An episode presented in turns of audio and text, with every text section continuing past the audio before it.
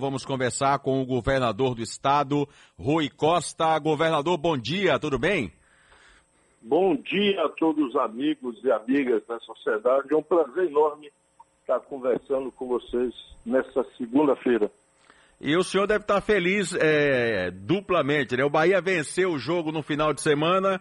Tá tudo certo para o senhor, né, né governador? ah, sim.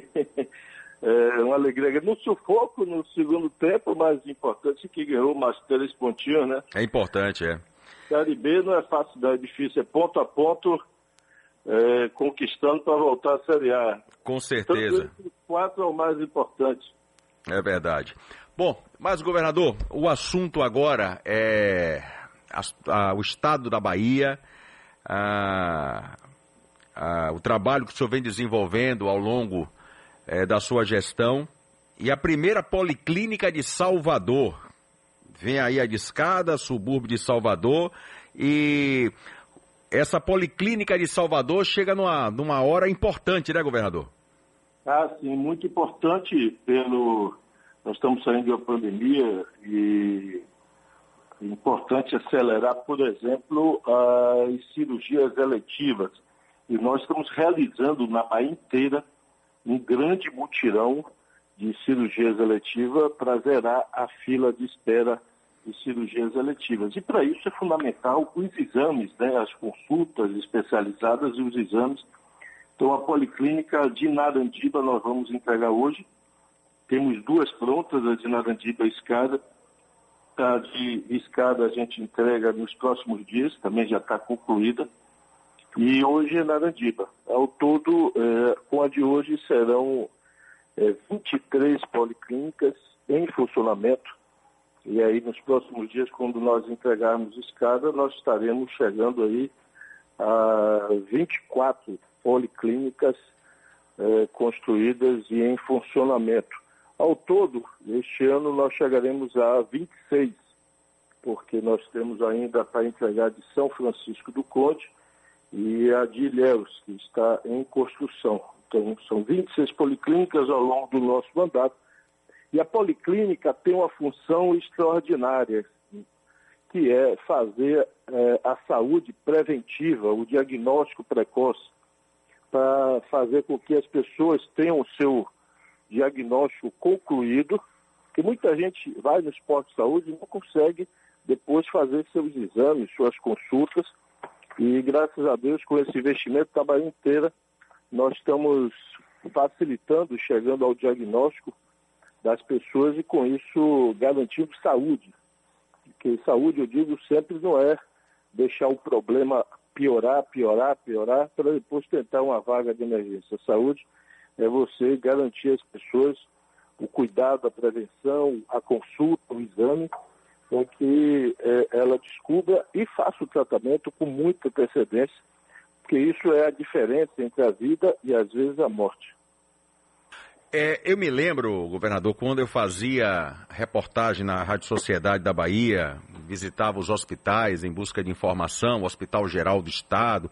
Eu não sou muito novo, não, porque eu sou ainda da época do Hospital Getúlio Vargas, o HGV. E na época eu fazia eu HG. pegar o HGV funcionando. É, o, senhor, o, senhor, o senhor conheceu o HGV no Canela? Conheci, me lembro, é. conheci, eu me lembro que meu pai foi voltando do trabalho, à noite foi atropelado ali no Largo do Tanque e ele foi levado, os populares é, deram socorro, levaram ele lá para esse Getúlio Vargas lá. Isso, o HGV, que na época era muito acanhado, né? Ave Maria, aquilo era uma loucura, Isso. era um negócio.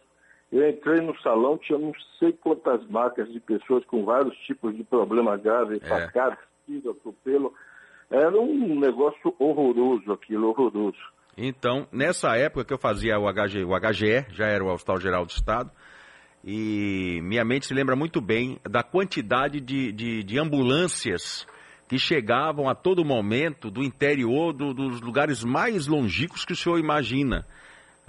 Tinha uma, uma ambulância de Juazeiro, tinha uma ambulância de, de Tabela, tinha uma ambulância é, de Barreiras chegando no Hospital Geral do Estado. E a gente viu que esse número caiu assustadoramente. Isso é o resultado da construção dos hospitais no interior do Estado, governador?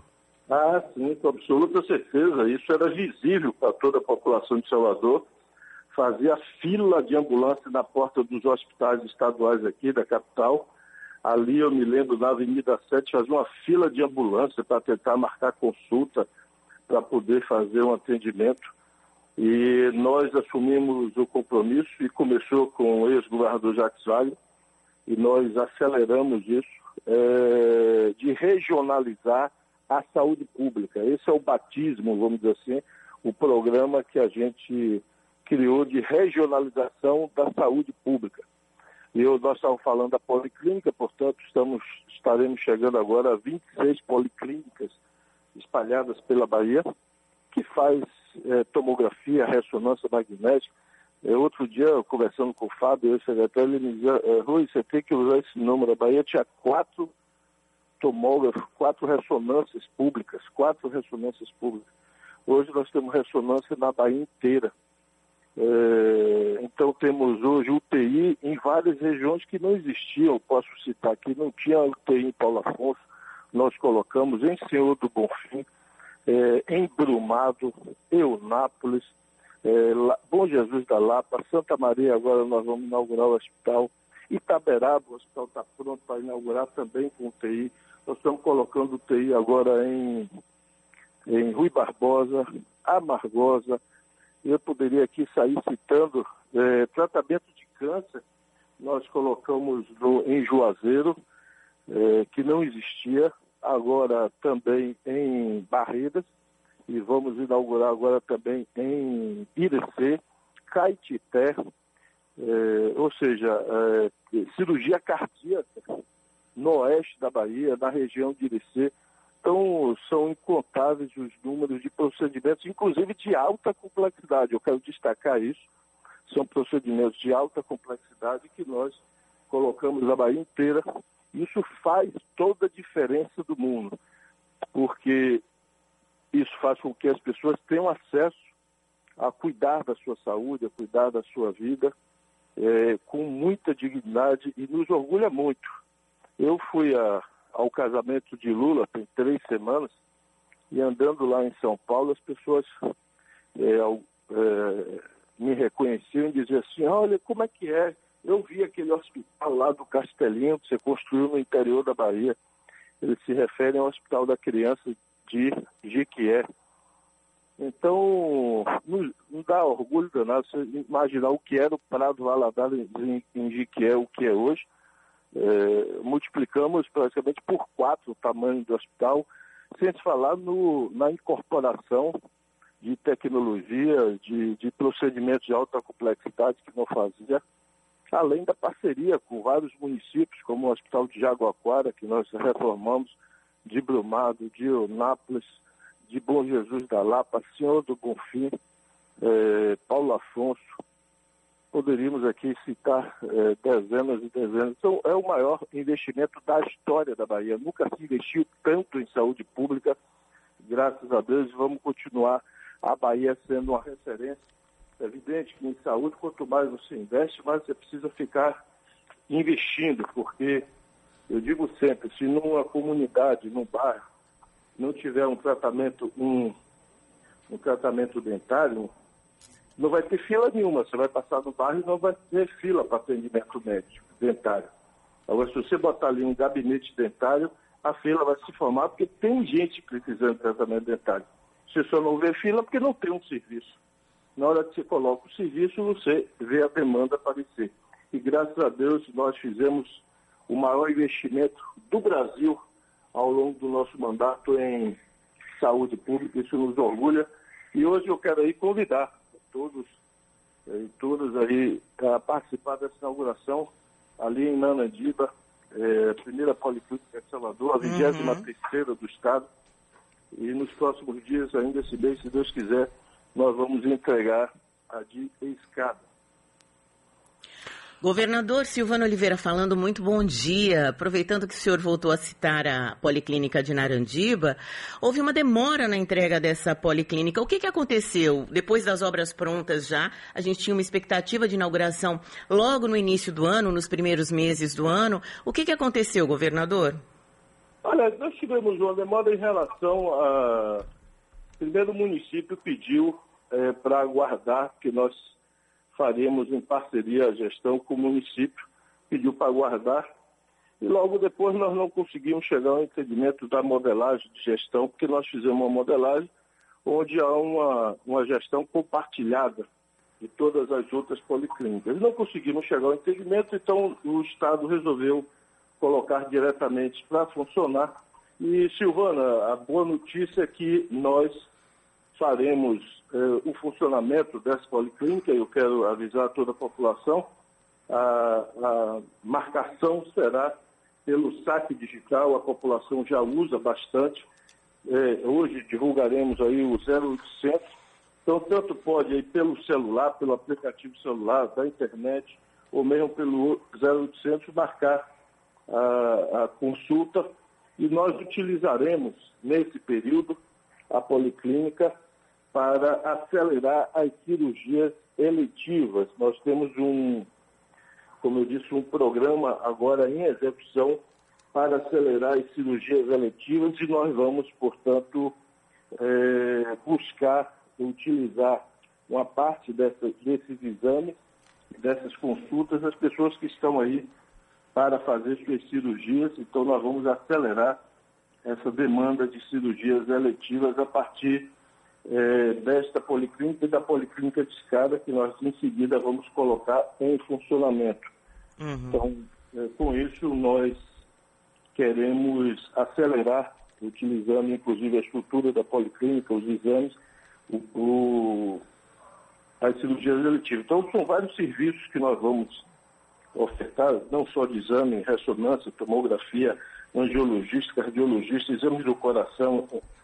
É, a partir de hoje começa a funcionar, vamos inclusive ter o endoscopia, colonoscopia, enfim, todos os exames que as outras clínicas oferecem, nós vamos oferecer também. E nesse momento, portanto, compartilhando a demanda com quem tem necessidade de fazer cirurgia eletiva, com a demanda é, das pessoas que apenas querem fazer seus exames. Então, nós, uhum. nesse momento, será 50% da, da oferta para viabilizar as cirurgias eletivas que precisam dos exames e 50% da demanda é, que tem muito represada aqui em Salvador uhum. de exames. Então, nós vamos, a partir de hoje, e em seguida também inaugurar a escada. O senhor falou aí na demanda reprimida, governador, e a gente sabe realmente o que a pandemia causou, né? Houve a necessidade de se focar na saúde, é, em primeiro lugar na, na, no tratamento, no atendimento aos pacientes com Covid, já que o risco de morte era sempre iminente. Muita gente deixou de ir ao médico, né? Deixou de fazer exame, inclusive quem tem doenças crônicas aí e está tentando retomar agora. Daí a importância, inclusive, dessas policlínicas, elas que é, esse específico, né, que o senhor citou, inclusive com os exames, mas existe uma outra questão também que hoje está no cerne da discussão lá em Brasília, que é a possibilidade do Senado votar o limite hoje de 17% sobre o ICMS, né? Numa possibilidade aí, é, mais uma ação, digamos assim, na tentativa de conter inflação e conter preços dos combustíveis. Qual é a avaliação do senhor sobre esse projeto, governador? Ô, Silvana, em primeiro lugar, é importante deixar claro que o, ninguém aguenta mais essa inflação. O litro do óleo de cozinha, de cozinha para cozinhar, o óleo de soja, está 15 reais, 16 reais. Tem lugar na Bahia está 17 reais um litro. Está tudo caro, a inflação disparou, é, o desemprego aumentou, a pobreza está espalhada no país inteiro, cresceu muito até é visível na cidade mais rica do país, que é São Paulo, você anda pelas ruas, é, muita gente pedindo comida, pedindo dinheiro, embaixo de viaduto. Enfim, eles pioraram muito o nosso país. E a inflação que estava controlada saiu do controle. E por que a inflação subiu tanto? É, porque esse governo, infelizmente, não tem mínima capacidade de gestão, mínima capacidade de governar. E aí entra a questão, Silvana, que é muito debatida, se debate às vezes mais a questão do preço do combustível do que o do preço dos alimentos. É impressionante é, como o debate às vezes, é, em vez de debater é, é, o preço da comida, se debate às vezes mais do combustível. E no preço dos combustíveis, eu sempre faço questão de esclarecer para a população. Muita gente deve estar se perguntando, mas por que é, o combustível está tão caro? O Brasil produz menos petróleo do que precisa e nós vamos dizer, não, o Brasil produz hoje muito, mas muito mais petróleo do que ele consome. É, qual é o problema, então? O problema é que foi feito ao longo dos últimos sete, oito anos uma opção. E a Petrobras, eu diria, tem feito uma opção que é concentrar seus investimentos é, na exploração do pré-sal.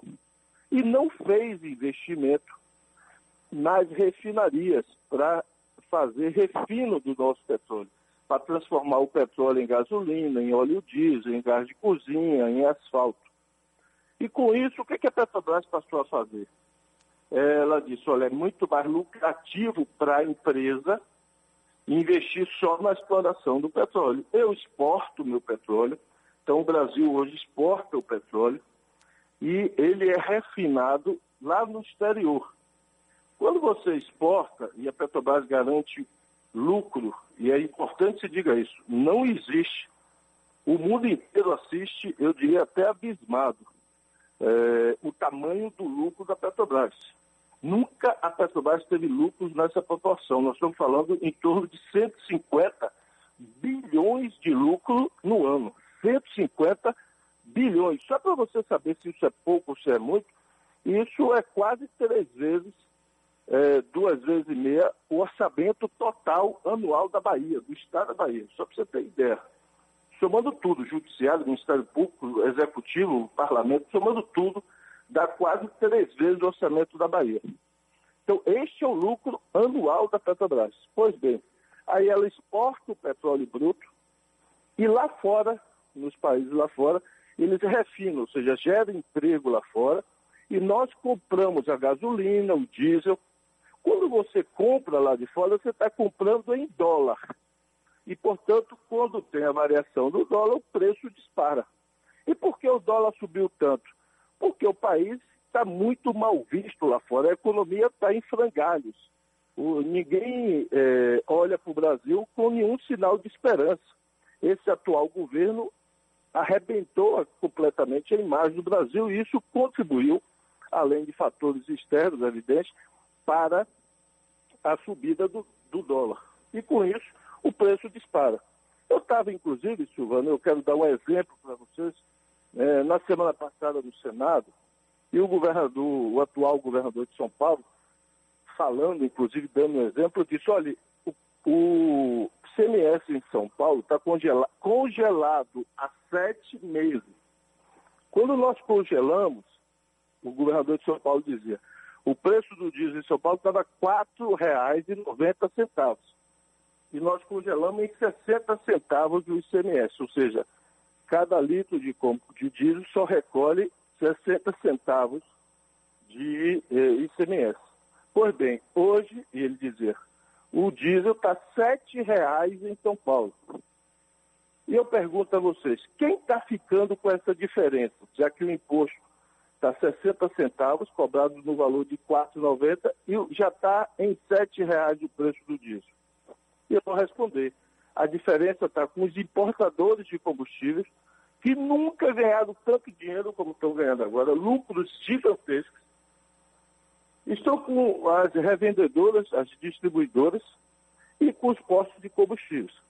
Então, Silvana, qualquer manual básico de economia, qualquer manual, vai mostrar que quando você tem uma estrutura é, oligopolizada de, é, num, num produto, você não consegue controlar preço, a não ser que seja por outras ferramentas e não por redução de, de imposto nesse tributo. Por quê? Porque quando você reduz, o dono do posto, da distribuidora, o importador, e no caso a Petrobras, fica com toda a margem e aumenta seu lucro. Então nós estamos fazendo o contrário do que a Europa, por exemplo, faz.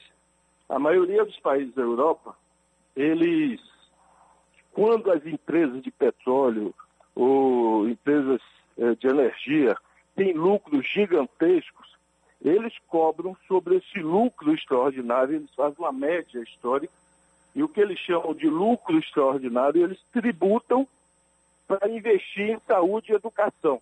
A Europa faz assim. Ou seja, quando tem lucros gigantescos, ele tributa esse lucro gigantesco para melhorar a educação e a saúde. O que é que nós estamos fazendo agora? O contrário. É Robin Hood ao contrário. Nós estamos tirando dinheiro da educação, da saúde, da segurança pública, para aumentar o lucro ainda mais gigantesco da Petrobras, dos importadores, dos donos de postos de combustível, das distribuidoras.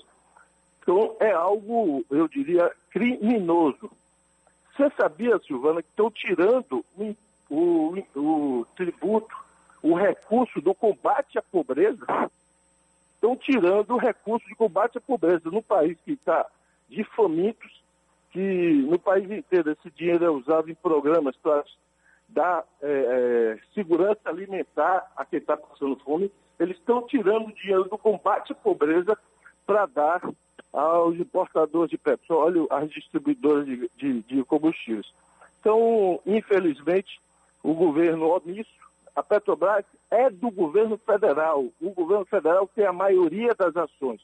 Então ele é incapaz de gerir a Petrobras, de definir prioridades e de chamar para si a responsabilidade. Aí quer, na verdade, jogar o custo disso é, sobre os mais pobres. E o pior, Silvano, se a gente fosse enxergar isso na bomba, é, a gente dizer, olha, é um sacrifício, mas pelo menos vai ter um benefício.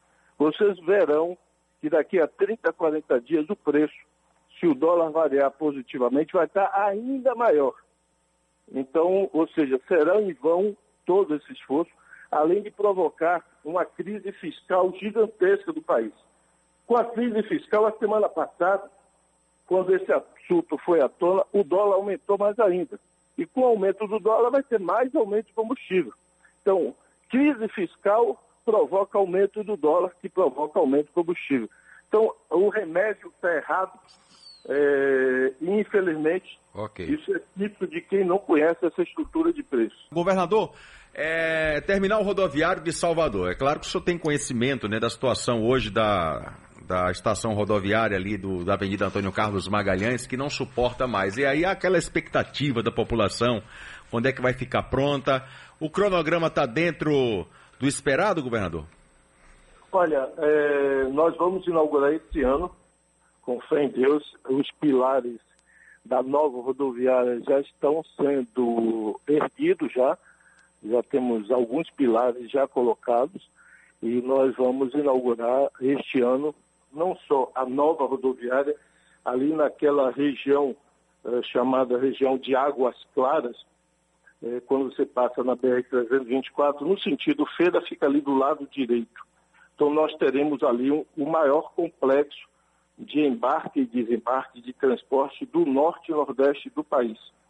Então ali nós teremos uma nova rodoviária para recepcionar os passageiros que chegam do interior de outros estados teremos um terminal de metrô, um terminal rodoviário urbano para as linhas urbanas e metropolitanas. E com isso, eh, todos que chegam a Salvador, todos os ônibus que vêm para Salvador, seja da região metropolitana ou eh, do interior do estado, vão parar ali naquela estação.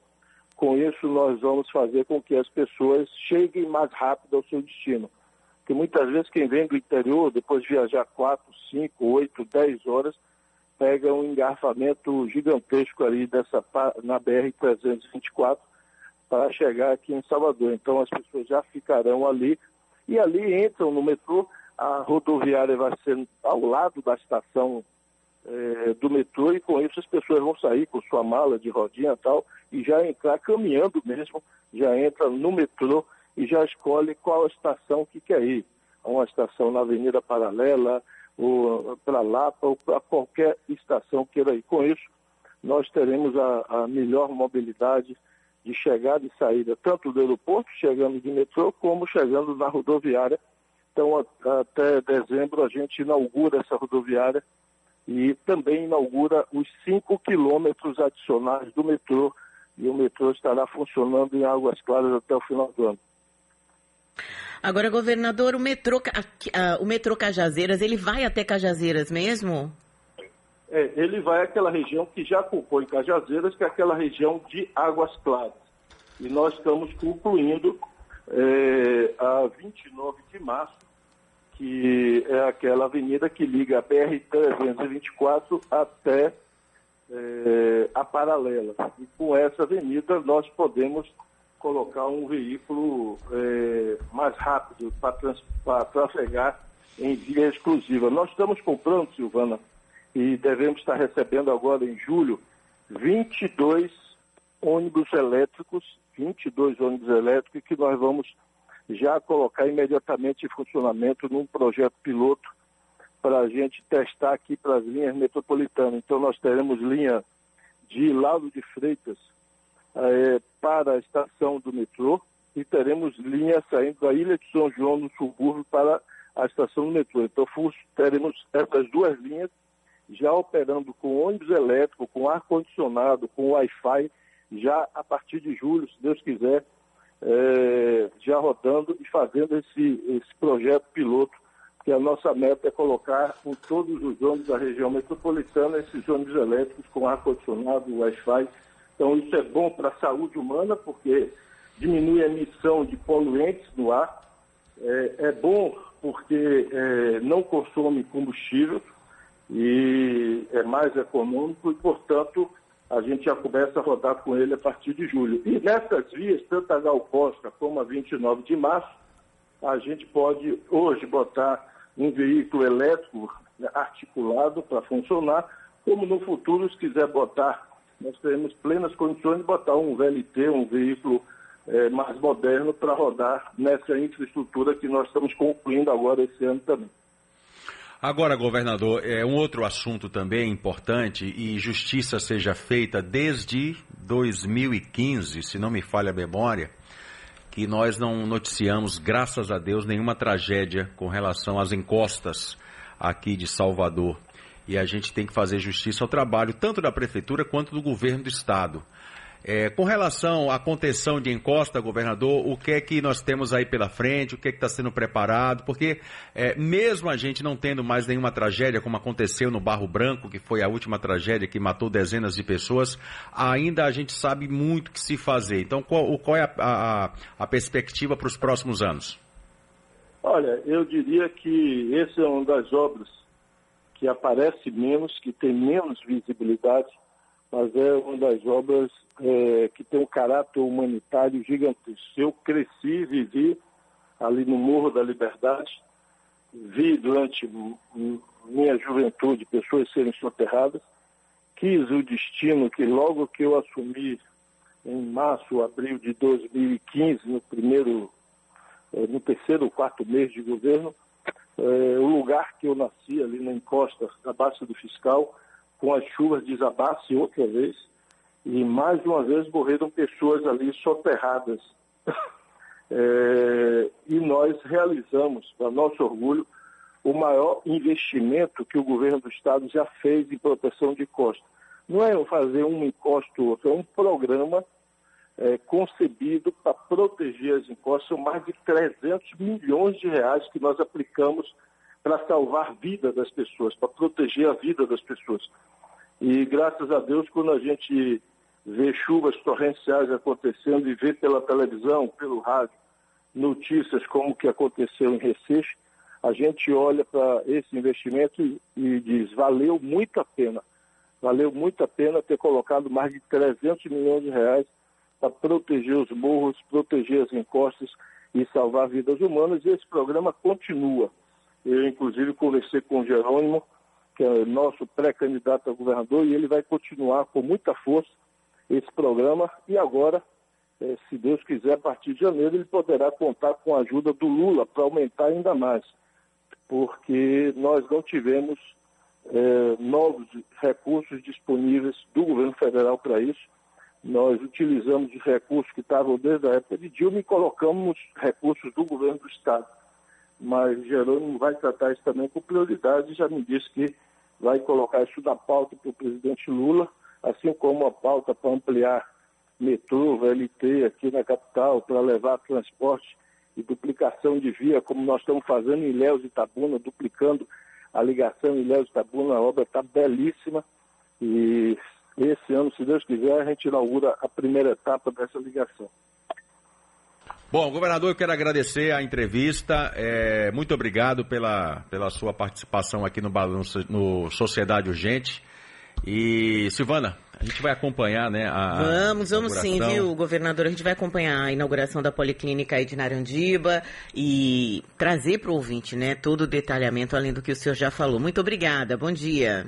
Eu que agradeço, Silvana. Um beijo, um abraço. Quero convidar todos aí. Sei que a população de Salvador está ansiosa que os números que a gente ouve falar de pessoas esperando é, ultrassonografia passam de 100 mil pessoas e com isso nós vamos conseguir é, atender com carinho, com amor o povo Salvador. Que Deus nos abençoe. Obrigado. Muito obrigado, até a próxima. Que um assim seja a todos nós. Quero lembrar, Calil, que amanhã tem Sociedade Entrevista aqui às 7 horas da manhã.